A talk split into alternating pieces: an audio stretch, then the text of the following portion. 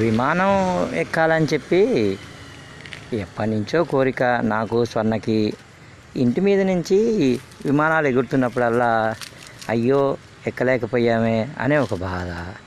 ఒకప్పుడు విమానం వస్తే నా చిన్నతనంలో అనుకుంటా నేను నాతో పాటు మా మిత్రులు మా ఊళ్ళో వాళ్ళందరం కూడా బయటకు వచ్చి విమానాన్ని చూసే రోజులు. సరే ఇప్పుడు అంటారా రోజుకి పది విమానాలైనా మన ఇళ్ళ నుంచి గుర్తునే ఉంటాయి. అయితే ఎలాగైనా విమానం ఎక్కాలని చెప్పి ఒకరోజు నిర్ణయం తీసుకొని నాకు వాల్యుయేషన్ చేసిన డబ్బులు కూడా కొన్ని వచ్చాయి. మా విద్యార్థి రవికి ఫోన్ చేశాను. రవి ఆల్రెడీ యూఎస్ వెళ్ళి వచ్చాడు కాబట్టి ఈ విమానం టికెట్లు బుక్ చేయడము వెళ్ళడంలో కొంచెం అనుభవం ఉంది. రవి అన్నట్టే విజయవాడకి ఎక్కడండి ఎక్కడికి వెళ్ళిపోతామని చెప్పండి. విజయవాడకి బుక్ చేసుకున్నాం టికెట్లు.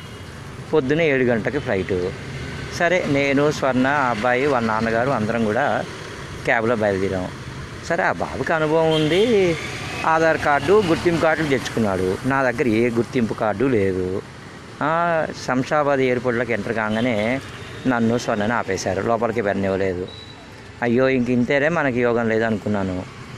విమానం ఏమో ఏడుంపావుకి బయలుదేరుతుంది. ఆరు నలభై ఆరు యాభై వరకు నేను విమానాశ్రయం బయట నిలబడి ఉన్నాను. సరే ఇలా కాదులే అని చెప్పి ఆ సెక్యూరిటీ అధికారులని నా చేసే ప్రొఫెషన్ టీచర్ అది అని చెప్పి కొంచెం రిక్వెస్ట్ చేసుకుంటే కాస్త కనికరించి ఏదో లోపలికి వదిలిపెట్టారు. లోపలికి వెళ్తే శంషాబాద్ విమానాశ్రయం చాలా కనుల పండగగానే ఉందండి. ఏమో మా లాంటి వాళ్ళకి అంతేలేండి గొప్ప గొప్ప విమానాశ్రయాలు చూసినప్పుడు అలాగే అనిపిస్తుంది.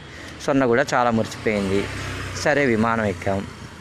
ఏదో కాసేపు కాస్త భయమైనా ఒక అరగంటలోనే కేవలం ఒక నలభై ఐదు నిమిషాల్లో విజయవాడలో దిగాం.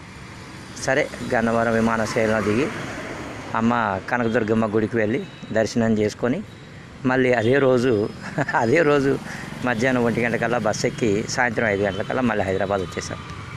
ఇదండి నా మొదటి విమాన ప్రయాణం యొక్క ముచ్చట్లు. నిజంగానే మాలాంటి మధ్యతరగతి వాళ్ళకి ఏ చిన్న సంఘటన అయినా ఒక వింతలాగానే అనిపిస్తుంది.